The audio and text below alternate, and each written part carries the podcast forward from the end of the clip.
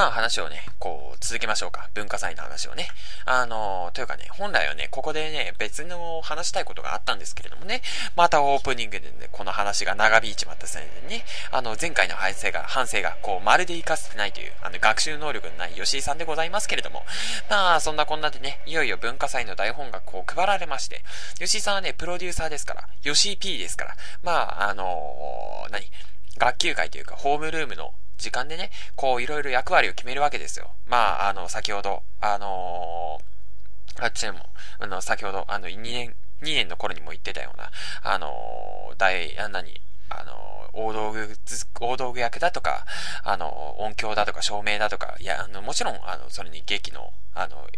役者だとか、そういうなんかいろいろ役を決めなきゃいけないので、その役割を決めるわけですよ。でね、あの、おのおのやりたい仕事をこう紙に書いていただいて、で、渡してくれと、吉井さんにね。そう言ってね、あの、わらばんしをクラス全員に配って書いてもらったら、まあ、案の定ね、ほとんど全員大道具なのね、ふざけたんだと。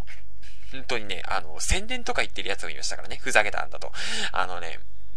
宣伝するほどの劇じゃない上にね、あの、当日しか仕事しねえだろ、それっていう。宣伝という名目で、お前サボりたいだけじゃねえかと、それと。あのね、逆にね、役者が一人もいなくてね、劇なのに演じる人間が一人もいないという。あの、結局吉井さんの権限でね、いろいろ役を決めていきましたけれども、役者の人はね、どうしても主役だけは全員に拒否されちゃいまして、で、仕方なしに吉井さんが行うことになりまして、で、さらにですね、あの、音響の BGM 探しとか、あの、照明の展開とか、あの、背景のデザインの原案とか、あの、役者の技術指導とかね、やらないといけないことがアホみたいに増えまして、この時点でなんかもうおかしいじゃないですか、吉井さんの負担。吉井さんプロデューサーですよ。あの、一応クラス全員のね、あの、管理とかは不可能なんで、あの、大道具、照明、音響と、あの、それぞれの班にね、班長をつけさせて、で、班長が作業をまとめて、役者の班長かつ責任者の吉井さんにね、こう報告するっていう感じの班長主体の仕事の済ませ方をだったにもかかわらずね、その班長がすでに指示待ちっていうね、だったらお前なんで班長になったんだと。でね、まあそのままバタバタしつつ、夏休みでございますよ。でね、あのー、夏休みの期間って、あの、普通は休みなんですけれども、あのー、準備にかかるような演劇とか、あのー、クラスの出し物とかってね、あのクラスはね、あそういう、いや、そういうクラスはね、あの、夏休みも学校来て、で、準備をする、進めていくのがね、もう学校のなんかもう伝統というか、それが当たり前という感じだったんですよね。それというのもね、あの、我が校の文化祭はね、結構早めでして、あの、9月のね、もう半ばとか、頭の方にはね、もうすでに開催って感じなので、あの、飲食店以外はね、夏休み準備しないと間に合わないんですよ。あの、劇なんてね、台本、セリフ、台本とかさ、それを覚えて、セリフや動きや照明とかさ、あの、いろいろ何回もさ、覚えて練習しないといけないので、なおさらでございますよ。だからね、この吉井さん、夏休みがね、夏休みの準備がね、すべての勝負の時だって思ってまして、で、夏休みの練習のために、こう、いろいろ用意してたんですよ、吉井さんは。まずね、滑舌悪くて舌ったらずの喋り方する奴がいたのでね、あの、解決のためにね、滑舌良くするための、あの、別の劇の台本を持ってきたりとかね、あの、ウイロウリをまとめてきたりとか、あの、多分聞いてる方のほとんどはね、頭にクエスチョンマークがついてると思いますので、こう説明させていただきますけれどもね、あの、まず別の劇というものは、あの、作者が不明なんですけれども、あの、アイウェワオも、あ、噛む、噛んだ。もうダメだ。アイウェワ王国物語というね、5分くらいでできる練習用の台本でして、アイウェワ王様に連絡いたします。隣国のワイウェワ王が我が王国に攻撃してきました。何？ワイウェワ王が攻めてきたんだと？このアイウェワ王が女だと思って見くびっているのですね。敵は今どこまで来ているのです？それが、もうすでに何年にね、何年にね、がーもう、何にぬねどなのの？野原まで来ているそうなんです。何？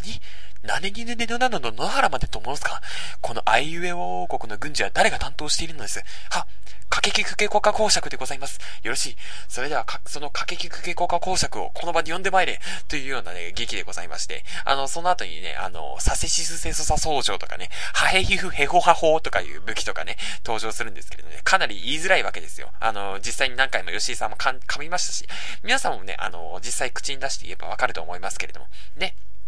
まあ、ウイロウイは有名ですから知ってる方も多いでしょうね。あの、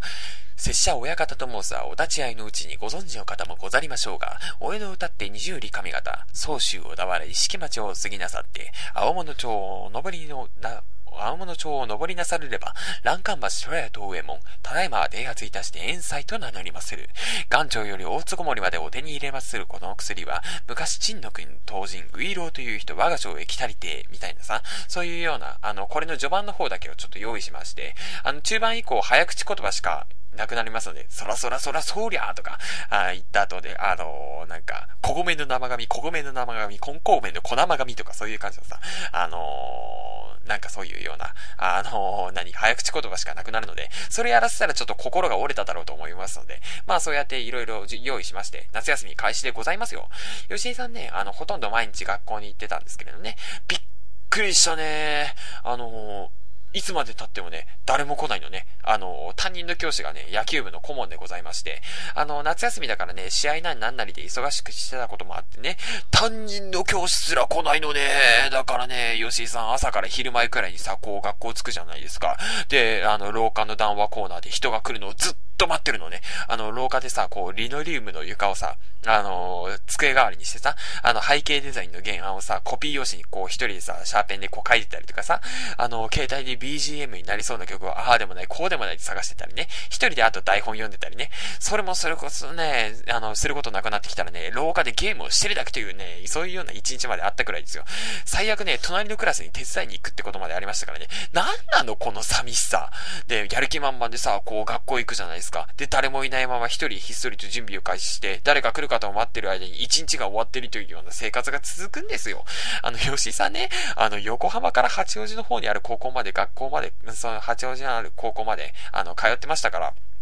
通学にね、あの、片道ね、あの、1時間半くらいかかるんですよね。あの、つまり吉井さんはね、朝起きて、1時間半かけて学校行って、午前中一人で作業して、で、一人で廊下で炭酸飲料をお昼の食事にして、で、午後の作業を一人でして、1時間半かけて家に一人で帰るというような生活をね、ずっとしていたわけですよ。これ聞いてどう思います？皆さん。寂しいやつでしょ？お前どんだけリーダーシップないんだっていう、あのー、何？班長のさ、さ、そそれぞれの班の班長のさ、あの、メールアドレスとかちゃんと聞いてたからさ、あのそういう指示もでき、出してたわけなんだけど、あの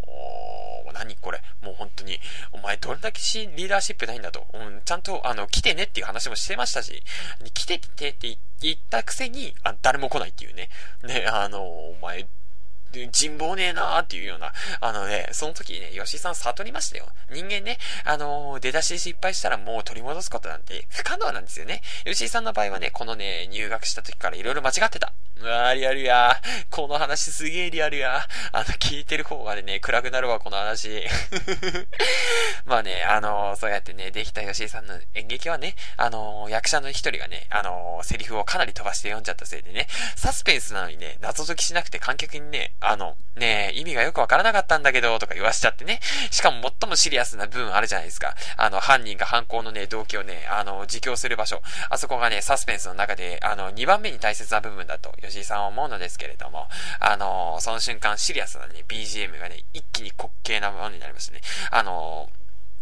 その2番目の、あの、シリアスな部分でね、あそこでね、犯人がセリフ間違えた上に、あ、間違えたとか、普通に言っちゃいましてね、もう、せっかくシリアスな BGM 用意してたのに、一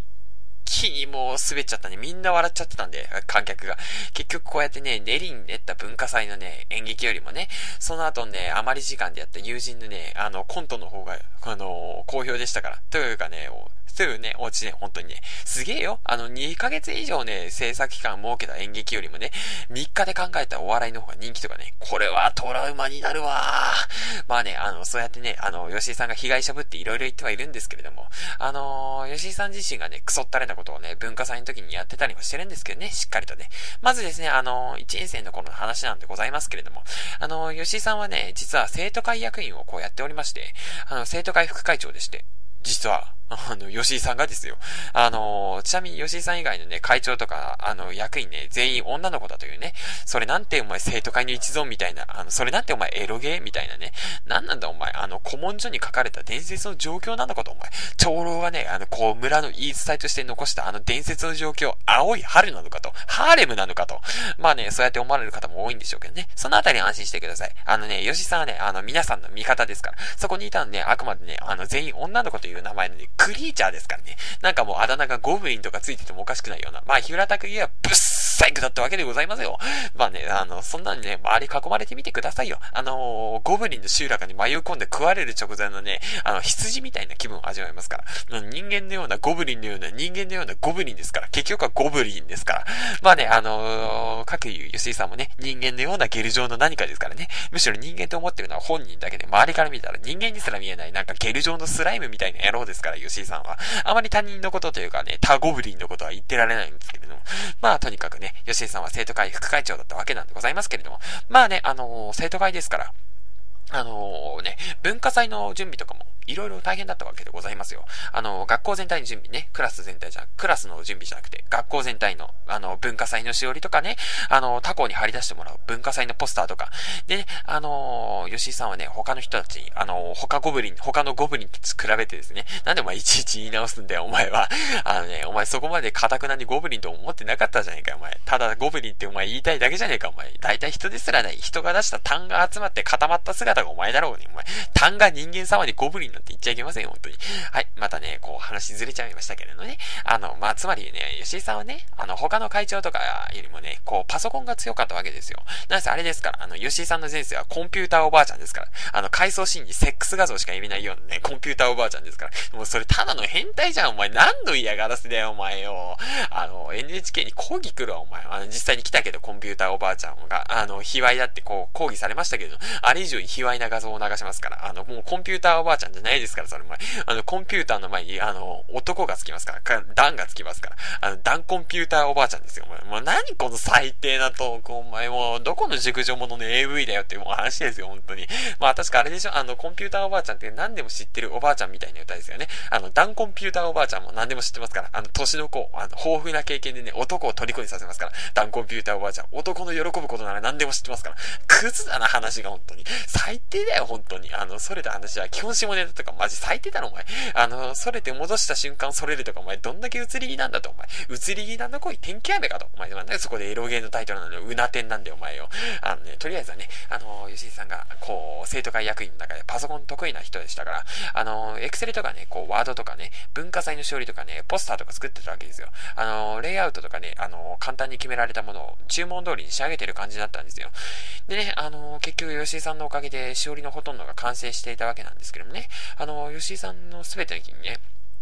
すべての日にもう生徒会に顔出せるわけではなかったので、吉田の生徒会に、あの、自分の仕事がもう誰にでも解決できる範囲のレベルまで整理したら、で、自分のクラスの準備の方にも顔出さなきゃいけなかったんですよ。あの、前にも、さっきも言ったようにジャムドラとか作らなきゃいけなかったので、あの、自分のクラスの準備の方に顔を出すような感じになっていたんですよ。で、与えられた範囲の仕事は終わらせましたし、で、他の人の分までやることはやりましたし、で、他の役員もやってることだったので、あの、1日2日ばかり生徒会に顔を出さずにね、クラスの仕事ぐらいやっても別にいいだろうと思いまして、あの、クラスの、あの、仕事をやっていたんですけれども。で、文化祭の準備終わりました。で、それで残った、あの、高野祭の準備とかも終わりまして、あとは本番を待つだけという感じになりまして。あ、あの、高野さん、高野菜は、あの、皆さんわかりますかね？あ、これどこの学校にもあるかな？あの、よくわかんないですけど、あの、文化祭終わった後です夜にさ、あの、生徒会主催で、あの、生徒たちのためにやるお祭りなんですけども、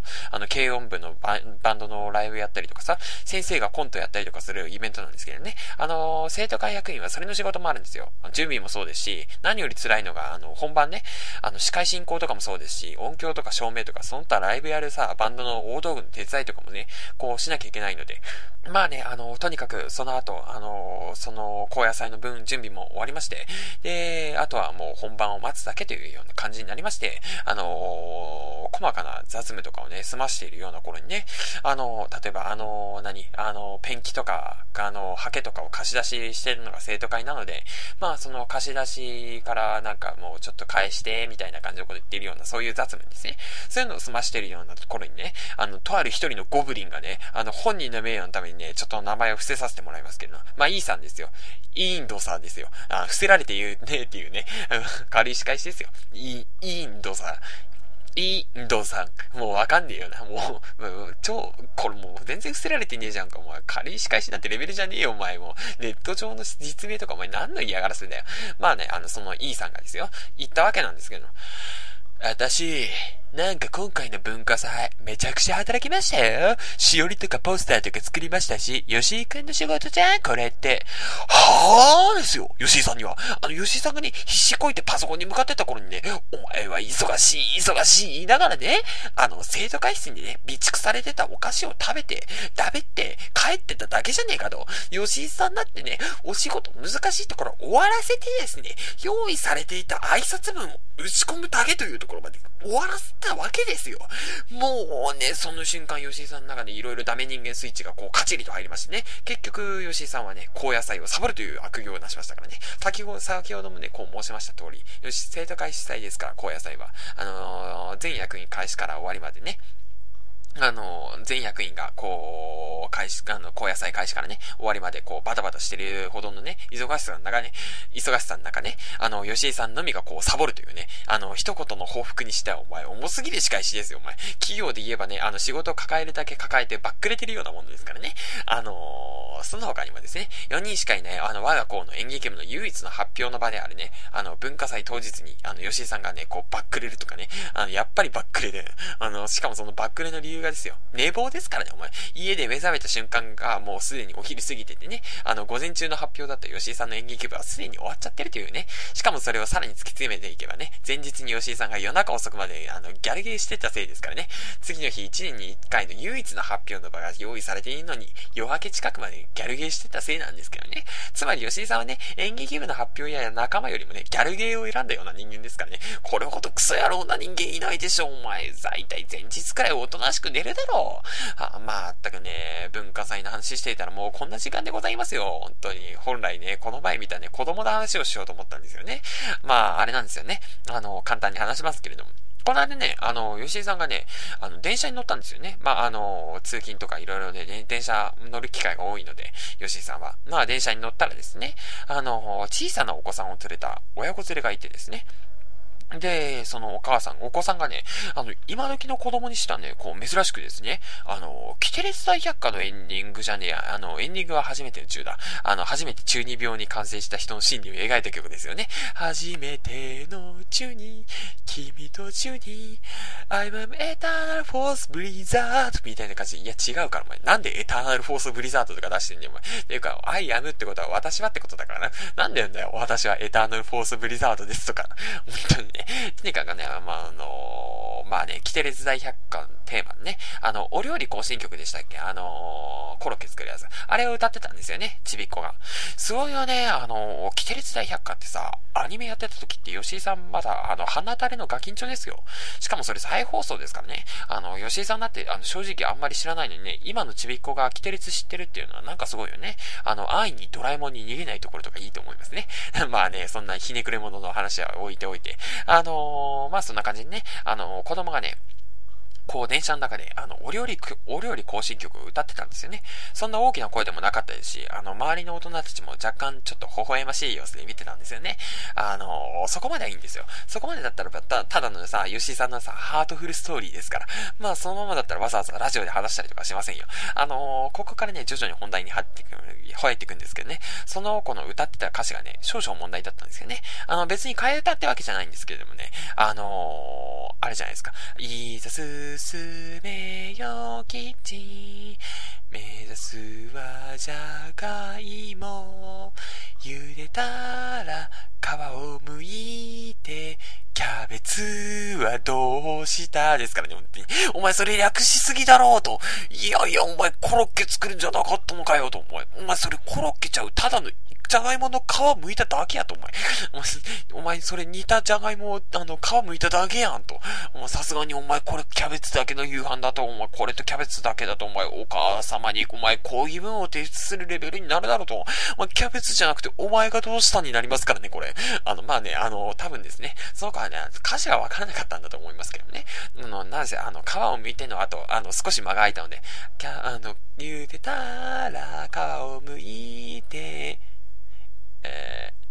ー、キャベツはどうした？みたいな感じの、あの、そんな感じで。あの、わからなくけ、ななった結果ね、あの、キャベツはどうしたい？至るところ子供のね、学校、適当さというものをね、ちょっと感じますけれども、子供だからこそ許される適当さ、許される、あの、この適当、適当さなんでしょうね。もしもね、吉井さんみたいな大人になってからも、そんな適当さを持ってたらもうただのカス人間になりますけれどもね。そういえばなんですけれども、あの、子供の頃のあだ名なんですけれども、あの、ユニークなの多くないですか？子供の、子供っていうことでちょっと思い出したんですけれども、あの、大人になってからのあだ名ってさ、結構ストレートなの多いじゃないですか。例えば、この渡辺という名字の人はさ、あの、あだ名、鍋ちゃんとかさ、あの、名前からそのまま取るような感じのニックネーム。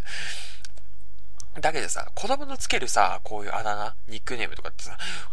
どうしてそのあだ名になったのって聞きたくなるような、あの、あだ名につくことが多い気がするんですよね。あのー、先日ですね、あのー、子供の頃のあだ名ってどんなあだ名ついてたのっていうような話になりまして、それでですね、あの、ちょっと一人の女の子がですね、私はね、鼻毛の大佐だったんだとかドヤ顔で言うわけですよ。何なんですか？鼻毛の大佐ってお前、女の子につけるようなな、あだ名じゃないでしょ、そんなの、お前。これがね、まだね、あの、なんていうかさ、こう、マスタング大佐とか、スモーカー大佐とかさ、そういうのだったらまだ色々フォローというかさ、名前的にはまだかっこいいから許されるじゃないですか。それだってまだ女の子につけるあだ名ではないことに変わりはないですけれども、それでもさ、まだ、鼻ゲロ大佐よりはマシでしょ。なんかね、まあね、あの、吉井さんのね、子供の頃もね、あの、太めの女子に対して親方ってあだ名つけたりとかね、あの、ひどいもんになるってね、あの、便所とかついてましたからね、女子に。これさ、子供は知らないから普通に女の子にさ、便所とかあだ名つけられますけどさ、あの、大人になってから女子に便所なんてあだ名つけたら相当な問題になりますよね、これ。親方なんて可愛いレベルですよ、本当に。違いますよ、あのー、決してね、あの、お前みたいな女は男のものを加えてりゃいいんだよ、この便所みたいなね、そういう差別的な意味で、便所というあだ名になったわけじゃないですからね。あの、さすがに中学2年生でね、1年生で、そんなね、あの、マニアックというか進みすぎのエロ知識を持ってる奴がいませんから。まだね、この時はそういう方面の知識は可愛いものでございますから。あれですよ、あの、確かに社会科見学でバス乗って移動してる時に、そいつがね、あの、突然トイレ行きたいとか言い出して、で、それのせいでバスが止まったせいで、とか、そんな理由だった気がしますけどね。あの、他にもね、あの、ケツが臭いから、あの、トイレでケツを拭いてない、イコール、こいつ、つまりこいつにはトイレットペーパーが必要だってところ、ところから、なんかトレパーとかあだ名ついたやつがいてたりとか、とある名字、まあ、あの、そい、そいつの名字から、あの、取って、家畜ってあだ名ついたりとか、出っ歯だからネズミってあだ名ついたりとか、あと、手が常にベトベトしてるから、なペトペトしてるんですよね。ベトベトじゃない、ペトペトだ。ペトペトしてるから、あの、ゲルってあだ名がついたり、あの、わけわかんないんになりますとね、別に太ってもなんでもないのにさ、走る肉団子とかあだ名になった女子とかさ、あのー、なんかわかんないけど、あの、超高速で移動して目からビームを発射するイチジクの皮とか、本名を呼んだ方が早いよ、それみたいなたいなね、あだ名とかありましたよ、吉井さんの子供の頃。ちなみに吉井さんはね、あの、一時期伊藤ってあだ名になりましたからね、別に伊藤って名字でも、あの、ないし、あの、伊藤って名字がかすってすらないのに伊藤ですからね。いやね、あの、これにも一応理由みたいなのがありまして、あのー、吉井さんってね、あの、小学校から中学校の頃、あのー、毎週ね、あの、水曜日にサンデーを、少年サンデーを買ってまして、で、吉井さんが買ってた頃ってさ、あの、コナンやさ、犬夜叉とかだけじゃなくてさ、金色のガッシュとかさ、うえきの法則とかさ、あの、焼きたて!!ジャぱんとかさ、君のかけらとかさ、美鳥の日々とかさ、なんかそういうさ、あの、いろいろさ、あの、アニメ化したようなやつが、あまあ、君のかけらでさ、あの、アニメ化してないんですけども、あの、他にもいろいろ連載し、あの、そういうさ、あの、アニメ化になるようなやつがさ、多かったような、あの、くっそ面白い時期でして、で、吉井さん毎週毎週買ってたんですけれども、あのー、なんかさ、その当時のさ、あ、なんか、あの、当時のさ、吉井さんの週刊誌というかな、週刊誌じゃねえな、あの、雑誌の流行りっていうのがさ、あの、コロコロコミックだったんですよね。あの、学校での流行りが。で、コロコロコミックをみんな買うのが当たり前で、で、なんか他のやつはみんな買ってないというか、あの、漫画知らないし、みたいな感じの感じで、もうコロコロ以外が邪道だったような時代ですよ。で、あのー、さ、あの、コロコロコミックってやっぱりあの、すごい低年齢層向けだからさ、なんか少年誌って言っても、あの、お色気シーンとかあんまないじゃないですか。で、逆にサンデーとかジャンプとかマガジンとかさ、あのーちょっと高めのティーンエイジャーとかさ、あのー、そこら辺のやつを狙ってるから、やっぱりちょっと、あのー、少年誌レベルのお色気とかあるじゃないですか。そのお色気が、あの、当時の小学生の僕らには、あの、ものすごい、なんか、刺激的というか、衝撃でございまして。で、あの、これはエロ本だっていう話になりまして、こいつエロ本持ってきたってなって、エロ本、エロ本っていうあだ名になりまして、そっからエロ本っていうあだ名になって、で、エロ本っていうあだ名から、あのー、何？本、あの、何？本っていうあの、英単語あるじゃないですか。ブック。ブックっていう英単語を、あの、中学で習って、習ってから、ブック、ブックってなるようになって、で、それブックから、あのー、何？その頃近くにあった、あの中古の、あのー、何？あの、中古の本屋、古本屋さんですね。あの、古本屋さんで、ブックセンター伊藤ってあったから、それが伊藤、ブックからブックセンター伊藤、伊藤からで、伊藤なる、あの、そのブックセンター伊藤から伊藤になるっていう、吉井さんのあだ名が伊藤になるっていう。お前そっちに行っちゃったと。お前、エロを取る、エロを残すんじゃなくて、ブックを残すのかよ、みたいな。お前残す方向、おかしくねみたいな。で、まあ、あのー、そういうツッコミは今になって振り返ってみるとあるんですけれども、まあ、そういう伊藤っていうあだ名がついてたりとかね。もう、子供の頃のあだ名とかって面白いの多いよね。もう、あの、これちょっと、あのー来週、来週じゃねえ、あの、まあ、次回にさ、次回までのさ、ちょっとトークテーマにしてみませんかね。あのー、こんな面白いあだ名があったよ、みたいな。あの、自分、自分がこういうあだ名つけられたよだけじゃなくて、あのー、こういうあだ名ついてる人がいたよ、みたいなさ、そういうのあったらさ、ちょちょっとじゃんじゃん送っていってほしいんですけれども、あのー、そろそろね、あの、1時半ですから、あの、そろそろいい時間というかもう、あの、結構な時間になっておりますので、あの、そろそろ、あのー、終わりの時間にし、終わりにしたいと思うのでですけれども、そろそろね、ちょっと告知いっちゃいましょうかね。えー、そうですね。あの、吉井さんの、あの、この吉井正臣の脳内ぐるぐるラジオでは、お便りを常にね、募集しております。で、えー、宛先な、えーと、そうですね。まず先に、あのー、吉堀のコーナーやら、普通おたやら、あのー、今回のね、あのー、子供に、頃に、子供の頃にあったあだ名とか、その、何でも結構ですよね。じゃんじゃん送っていってくださいね。えー、宛先が、あのー、グルラジオ、at hotmail.co.jp グルラジオ at hotmail.co.jp えー、スペルが、えー、guru, radio.co.jp です。えー、そうですね。あと、吉井さんは、あの、ツイッターなんかもやっておりますからね。あの、ツイッターの ID は、あの、リースリット24、WREATHLIT24 でございますね。あの、見かけたら、あの、お気軽にどんどん、あのお話ししてきてくださいね。えー、同じく吉井さんは、スカイプもやっております。で、このスカイプの ID もね、あのー、同じくリースリット24、WREATHLIT24 でございますね。えー、な、お気軽にね、コンタクトを送ってください。えー、このね、告知がね、本当に久々すぎて、本当にもう、どうしたのかと、あのー、すごいカミカミというかさ、あの、今までにないぐらいに緊張したんですけど、まあね、あの、いつもはね、こういう、メモとかを取っておきまして、あのー、間違えないようにね、あのー、なんかこう、グルラジオの、あの、あ宛先とかさ、そういうさ、なんかスペルとかさ、そういうの間違えたりしてないかなっていう感じでさ、メモを取っておいてさ、そのメモを読んでたからまだ心の中で安心感あったんですけどね、あの今回ね、は、あのギリギリまで話す内容をね、全く決めてなかったんで、っていうか今もまでね、あの今まで本当に決めてなかったんで、あの、途中から行き当たりばったりっていう感じになってきたなんで、あの全然ね、あの、なんかもう、今までにないぐらいに緊張したっていう。しかも、あの、しばらく時間が空いてたから、あのー、すごい国士ベタになってるっていうね。あの、本当に皆さんね、あのー、まあね、あの、こう、早く更新すればいいじゃないかという話なんですけれどもね。あー、そうですね、もう本当に、もうそれもそういうのあるんですけれどもね、分かってるんですよ。分かってるんですけど、そんなことできないじゃないですか。うん。いや、まあできるんだけど、努力が足りないというだけなんですけれどもね。あ、そうだ、あ、すげえ忘れてた。いや、ぶんね、あのメモっておかなかったから本当に忘れるところだった。あのー、今回ですね、あのー、この度、あの、吉井さんのこのグレラジオ、グレラジオですね、あのー、ちょっと、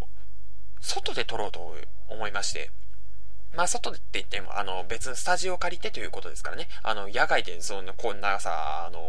こう、こう、公然とさ、あの、周知プレイをするわけじゃないですから、あの何どっかの、多分、あの、スタジ、多分渋谷になると思うんですけれども、渋谷の UST ルームっていうのがありまして、あの、シダックスというカラオケの中にですね、あの USD ルームっていうのがありまして、こういう生放送専用の部屋というのがありまして、パソコンなど機材を全部貸していただいて、で、